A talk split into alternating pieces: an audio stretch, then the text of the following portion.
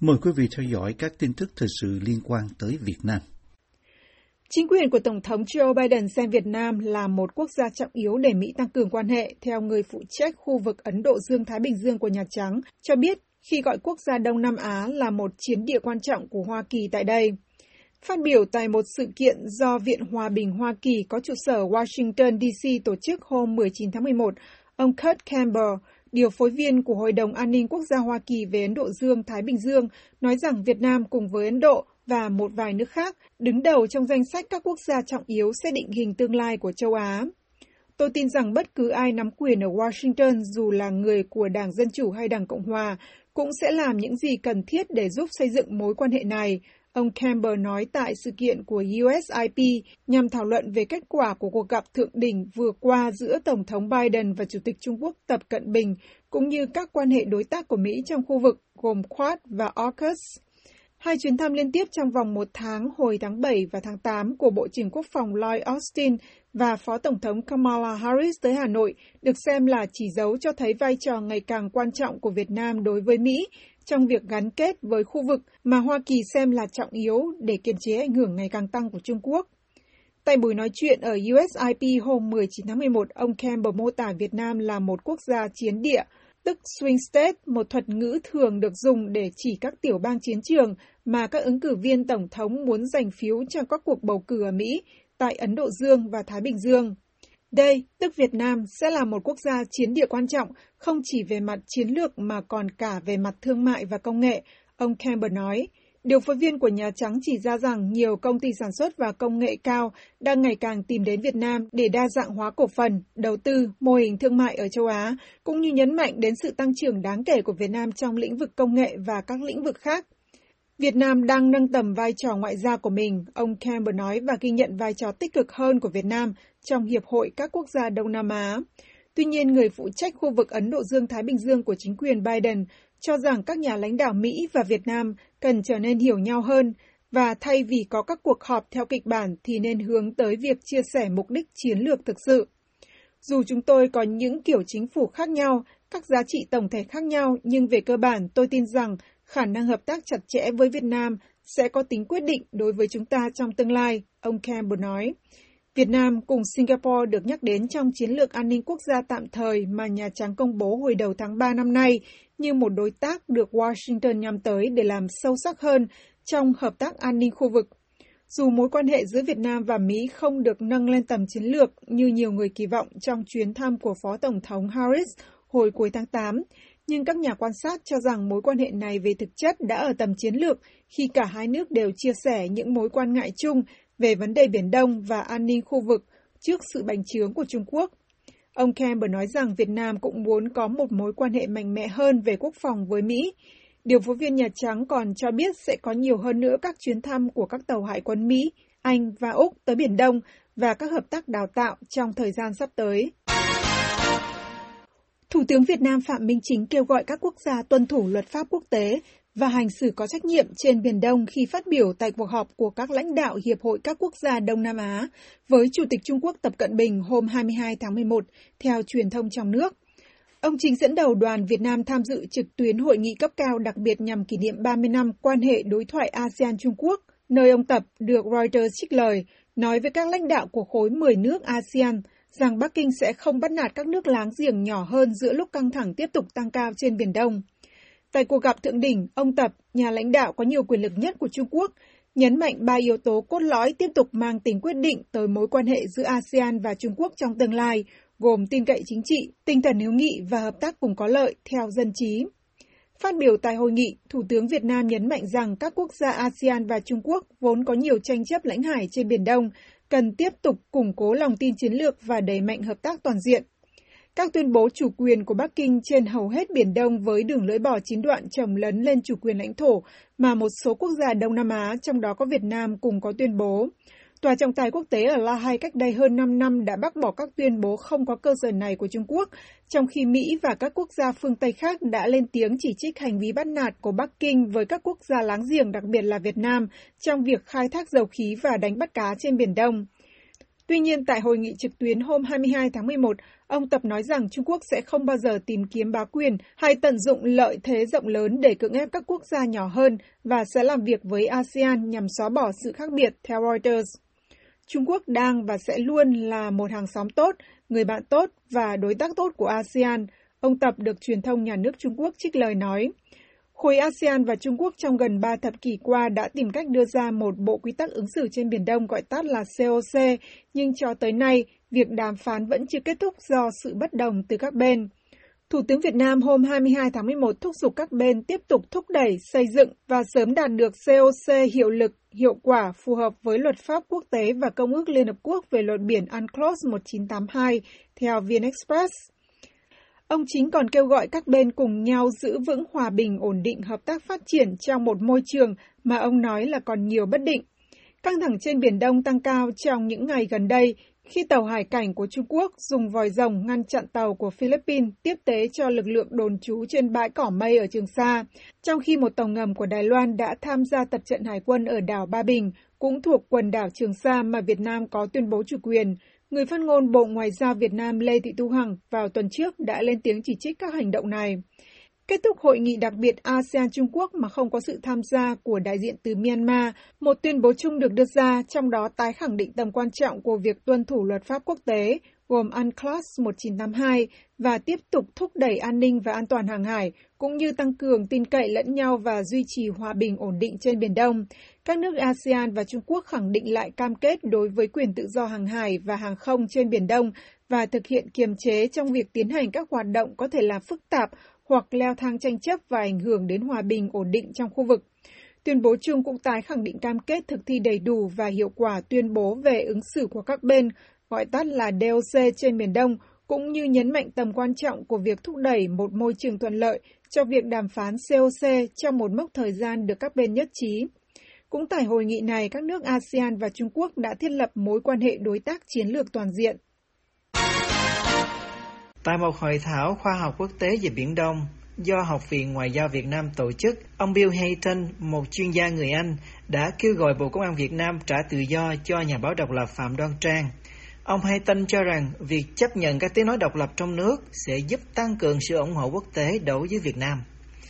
Ông Hayton cho VOA biết rằng khi ông phát biểu trực tuyến hôm 18 tháng 11 tại Hội thảo quốc tế Biển Đông lần thứ 13, Ông đã đăng chân dung của bà Phạm Đoan Trang sau phần trình bày của mình và kêu gọi chính quyền Việt Nam trả tự do cho bà. Viết cho VOA qua email, ông Bill Hayton, chuyên gia cấp cao chương trình châu Á-Thái Bình Dương của tổ chức Chatham House có trụ sở tại London, thuật lại lời kêu gọi của ông tại cuộc hội thảo. Tại thời điểm này, tôi muốn nói về tầm quan trọng của việc nghiên cứu độc lập và lý do tại sao chính phủ nên bảo vệ quyền của người dân về các ý kiến khác biệt. Vào thời điểm này năm ngoái, tôi đã được mời tham dự hội nghị này, nhưng tôi từ chối tham dự vì Bộ Công an Việt Nam bắt nhà báo dũng cảm của Việt Nam Phạm Đoan Trang.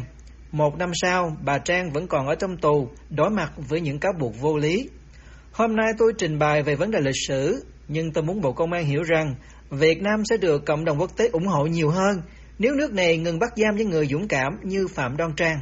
Hội thảo khoa học quốc tế Biển Đông lần thứ 13 với chủ đề Nhìn lại quá khứ để có một tương lai tươi sáng hơn được Học viện Ngoại giao Việt Nam tổ chức vào hai ngày 18 và 19 tháng 11 tại Hà Nội với sự tham dự của hơn 500 đại biểu, học giả, chuyên gia, nhà nghiên cứu trong và ngoài nước, kể cả trực tiếp và trực tuyến. Học viện Ngoại giao Việt Nam trực thuộc Bộ Ngoại giao Việt Nam, nơi đào tạo nghiên cứu chiến lược về quan hệ quốc tế và chính sách đối ngoại, cũng như bồi dưỡng nghiệp vụ đối với cán bộ ngoại giao Việt Nam. VOA đã liên lạc Học viện Ngoại giao Việt Nam và Bộ Ngoại giao Việt Nam để xin ý kiến của hai cơ quan này về phát biểu của ông Hayton, nhưng chưa được phản hồi. Kênh YouTube South China Sea Studies của Học viện Ngoại giao hôm 21 tháng 11 có đăng lại phần trình bày của chuyên gia Hayton phát biểu vào ngày 18 tháng 11 với tựa đề Năm 1899, khi Trung Quốc từ chối trách nhiệm đối với Hoàng Sa, trong đó ông nêu bằng chứng mới cho thấy triều đình nhà Thanh của Trung Quốc phủ nhận việc họ tuyên bố chủ quyền đối với quần đảo Hoàng Sa ở Biển Đông trước thế kỷ 20. Trang South China Sea News, một tổ chức phi chính phủ ở Đức, viết trên Twitter cảm ơn ông Hayton vì đã lên tiếng cho các nghiên cứu và tiếng nói độc lập. Tổ chức này bày tỏ sự đồng tình của ông Hayton rằng việc chấp nhận các ý kiến độc lập sẽ giúp tăng cường sự ủng hộ quốc tế đối với Việt Nam – Bà Phạm Đoan Trang, tác giả của sách Chính trị Bình dân, bị bắt vào tháng 10 2020 ở thành phố Hồ Chí Minh và hiện bị tạm giam ở Hà Nội với cáo buộc tuyên truyền chống nhà nước theo Điều 88 Bộ Luật Hình sự 1999. Ông Hayton, cựu phóng viên của BBC, từng lên tiếng kêu gọi chính quyền Việt Nam trả tự do cho nhà báo Phạm Đoan Trang và các nhà báo độc lập khác. Ngay sau khi bà Trang vừa bị bắt, ông Hayton quyết định không tham dự hội thảo khoa học về Biển Đông của Học viện Ngoại giao lần thứ 12 diễn ra vào tháng 11 năm 2020. Nhưng ông kêu gọi đại sứ EU tại Việt Nam, ông Giorgio Aliberti, nêu vấn đề Phạm Đoan Trang tại sự kiện này. Ông viết trên Twitter, Xin Ngài Đại sứ trình bày với hội nghị rằng có mối liên hệ giữa cách đối xử của Việt Nam với những người như Phạm Đoan Trang và sự sẵn sàng của cộng đồng quốc tế để hỗ trợ Việt Nam. Tương tự, ông David Hutt, một ký giả tự do người Anh, cũng đề cập đến nhà báo Phạm Chí Dũng và Phạm Đoan Trang tại phiên thảo luận về vai trò của truyền thông và tranh chấp Biển Đông tại Hội thảo Biển Đông vào năm ngoái của Học viện Ngoại giao, theo trang Twitter của ông Hayton và ông Hutt. Vào cuối tháng 10 năm 2021, Văn phòng Cao quỹ Liên Hợp Quốc về Nhân quyền ra thông báo nói rằng Điều 88 trong Bộ Luật Hình sự 1999 mà Việt Nam áp dụng để truy tố bà Phạm Đoan Trang là điều luật được định nghĩa một cách mơ hồ và vi phạm các chuẩn mực quốc tế về nhân quyền. Các chuyên gia Liên Hợp Quốc cho biết, chúng tôi một lần nữa kêu gọi chính quyền rút bỏ những điều luật vi phạm quyền tự do về bày tỏ ý kiến và biểu đạt như vậy. Mạng lưới nhân quyền Việt Nam có trụ sở ở bang California, Mỹ hôm 20 tháng 11 công bố kết quả bầu chọn để trao giải nhân quyền Việt Nam 2021. Theo đó, 5 người đang bị chính quyền Việt Nam bỏ tù sẽ được mạng lưới vinh danh. Đó là ba người trong cùng một gia đình đấu tranh cho dân oan, gồm bà Cấn Thị Thêu và hai con trai là Trịnh Bá Phương, Trịnh Bá Tư, cùng với hai nhà hoạt động nhân quyền là chị Đinh Thị Thu Thủy và anh Nguyễn Văn Túc. Buổi lễ trao giải năm nay sẽ được tổ chức tại nhà sinh hoạt cộng đồng thành phố Westminster, bang California vào ngày 12 tháng 12, nhân ngày quốc tế nhân quyền lần thứ 73, mạng lưới nhân quyền Việt Nam nói trong một tuyên bố. Tổ chức này cho biết họ lập ra Giải Nhân quyền Việt Nam hồi năm 2002 và cho đến nay đã có 54 cá nhân và 5 tổ chức nhận giải vì những đóng góp xuất sắc và có nhiều ảnh hưởng đến các phong trào đấu tranh cho công lý và nhân quyền tại Việt Nam. Giải này còn là một cơ hội để người Việt ở hải ngoại bày tỏ tình liên đới với những ai dấn thân vào cuộc chiến đấu không ngơi nghỉ vì những quyền căn bản cho nhân dân Việt Nam vẫn theo mạng lưới. Trong năm người nhận giải năm nay, ba mẹ con bà Cấn Thị Thêu đã đấu tranh chống việc chính quyền Việt Nam thu hồi đất đai một cách tùy tiện bất công ở Hà Nội trong hơn 10 năm qua. Bà Thêu bị bỏ tù hai lần vào các năm 2014 và 2016. Đến năm 2020, bà và hai con trai bị nhà chức trách Việt Nam bắt giam. Hồi tháng 5 năm nay, một tòa án cấp tỉnh kết án bà và con trai Trịnh Bá Tư, mỗi người 8 năm tù giam, 3 năm quản chế vì phạm tội làm tàng trữ, phát tán hoặc tuyên truyền thông tin, tài liệu, vật phẩm nhằm chống nhà nước. Còn người con trai Trịnh Bá Phương vẫn đang chờ ra tòa và đối mặt với án tù về tuyên truyền chống nhà nước Cộng hòa xã hội chủ nghĩa Việt Nam có thể lên đến 20 năm tù giam. Các thành viên khác trong gia đình bà Thêu gồm chồng, con gái và con dâu cũng đều là những chiến sĩ nhân quyền dũng cảm và là chỗ dựa tinh thần lẫn vật chất cho ba mẹ con bà Thêu đang bị cầm tù, mạng lưới nhân quyền Việt Nam nói. Giới thiệu về hai người cũng được trao giải, mạng lưới nhân quyền Việt Nam cho biết đó là nhà hoạt động vì môi trường Đinh Thị Thu Thủy ở tỉnh Hậu Giang và nhà đấu tranh cho nhân quyền Nguyễn Văn Túc ở tỉnh Thái Bình. Chị Thủy sinh năm 1982 khởi xướng nhiều hoạt động bảo vệ và nâng cấp môi trường sống cho bà con nông dân trong một số địa phương thuộc đồng bằng sông Cửu Long. Bên cạnh đó, chị bày tỏ quan điểm ủng hộ các nỗ lực đấu tranh cho những quyền căn bản và chủ quyền của quốc gia. Hồi tháng 4 năm 2020, chính quyền Hậu Giang đã bắt giữ chị và hồi tháng 1 năm nay, chị bị kết án 7 năm tù về tội tuyên truyền chống nhà nước. Anh Nguyễn Văn Túc, sinh năm 1964, bắt đầu lên tiếng chỉ trích chính sách trưng thu đất đai của chính quyền từ năm 2003. Vào tháng 9 năm 2008, anh bị công an Việt Nam bắt vì làm tàng trữ và phát tán nhiều tài liệu có nội dung chống nhà nước và bị bỏ tù 4 năm. Hồi tháng 9 năm 2017, Công an tỉnh Thái Bình bắt nhà hoạt động này với cáo buộc hoạt động nhằm lật đổ chính quyền nhân dân và vào tháng 4 năm 2018, Tòa án tỉnh Thái Bình tuyên rằng anh Túc phải chịu hình phạt 13 năm tù giam, 5 năm quản chế. Hàng trăm công nhân Việt Nam tham gia xây dựng một nhà máy của Trung Quốc ở Serbia đang kêu cứu vì phải sống và làm việc trong các điều kiện tồi tệ Các bản tin của AP, AFP, Euronews và nhiều báo quốc tế cho hay có khoảng 500 công nhân Việt Nam đang phải sống trong các khu nhà tạm không có máy sưởi và nước ấm. Họ bị đói khát, không có tiền nong và cũng chẳng được các nhà chức trách địa phương giúp đỡ gì, vẫn theo AP, AFP, Euronews và báo chí quốc tế. Đó là các công nhân tham gia xây dựng một nhà máy lớn của hãng lốp xe Trung Quốc có tên là Shandong Linglong Tire ở thành phố Zrenjanin ở miền Bắc của Serbia ở châu Âu, AP, AFP, Euronews và báo chí quốc tế cho biết. Serbia và Trung Quốc mô tả dự án này là bằng chứng cụ thể về quan hệ đối tác chiến lược giữa hai nước, song dự án bị giới bảo vệ môi trường đặt ra nhiều câu hỏi vì lo ngại về ô nhiễm do việc sản xuất lốp xe gây ra. Giờ đây, dự án này lại chịu thêm tai tiếng về vấn đề nhân quyền. Một số nhóm bảo vệ nhân quyền ở Serbia mới đây đưa ra cảnh báo rằng các công nhân Việt Nam có thể là nạn nhân của nạn buôn người hoặc bóc lột nô lệ. Đứng bên ngoài khu nhà tạm mà các công nhân Việt Nam đang tá túc, ông Miso Zivanov thuộc tổ chức phi chính phủ Zrenjanjinska Achia nói với AP rằng những gì họ nhìn thấy là một sự vi phạm nhân quyền. Ông nói thêm rằng hộ chiếu giấy tờ tùy thân của các công nhân Việt bị những người chủ Trung Quốc giữ và dù họ đến địa điểm nhà máy từ tháng 5, song mới chỉ được trả lương một lần. AP được các công nhân Việt cho biết là họ không được chăm sóc y tế ngay cả khi họ có các triệu chứng giống như nhiễm COVID-19.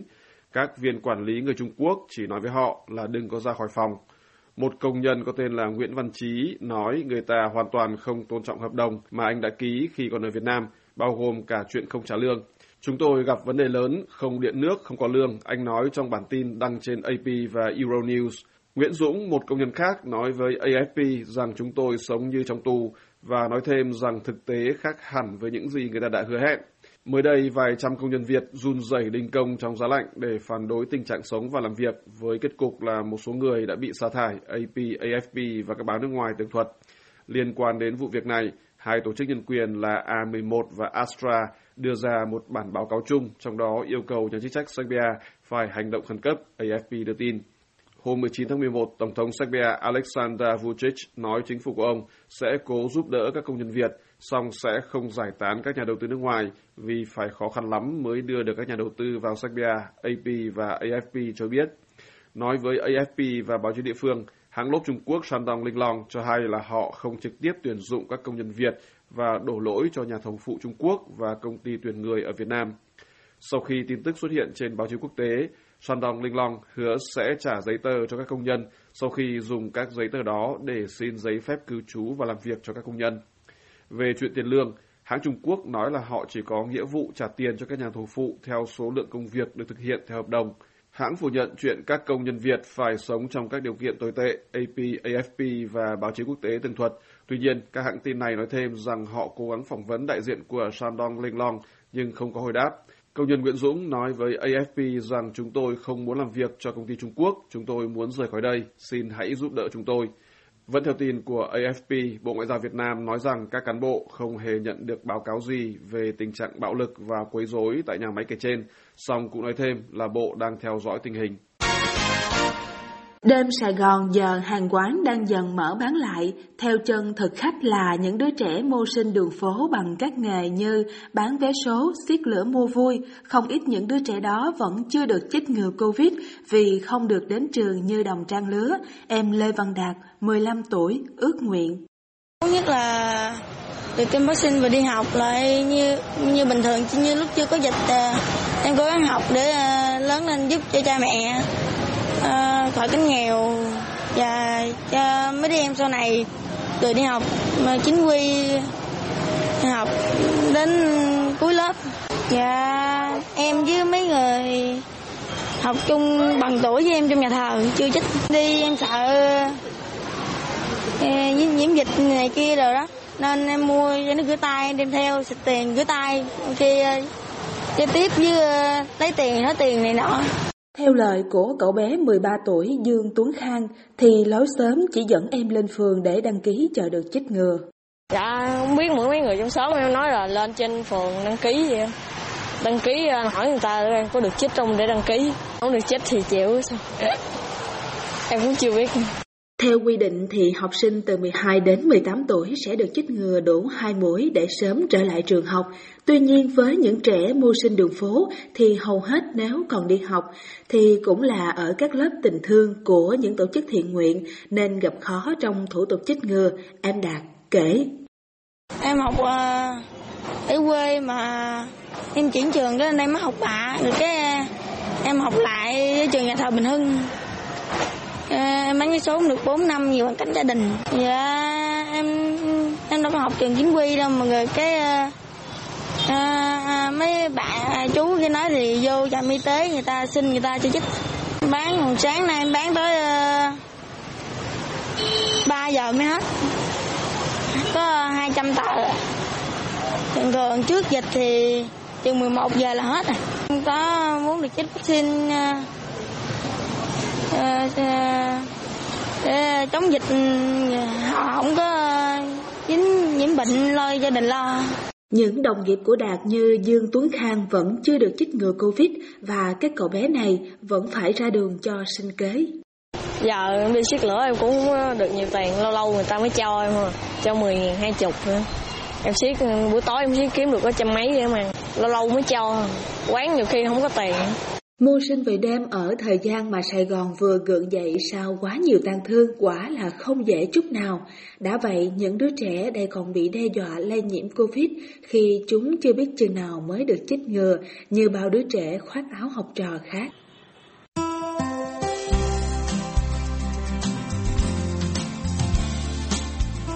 Buổi phát thanh Việt ngữ buổi sáng của đài VOA xin được kết thúc tại đây.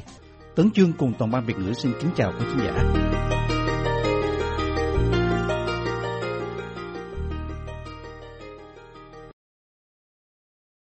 This program has come to you from the Voice of America, Washington.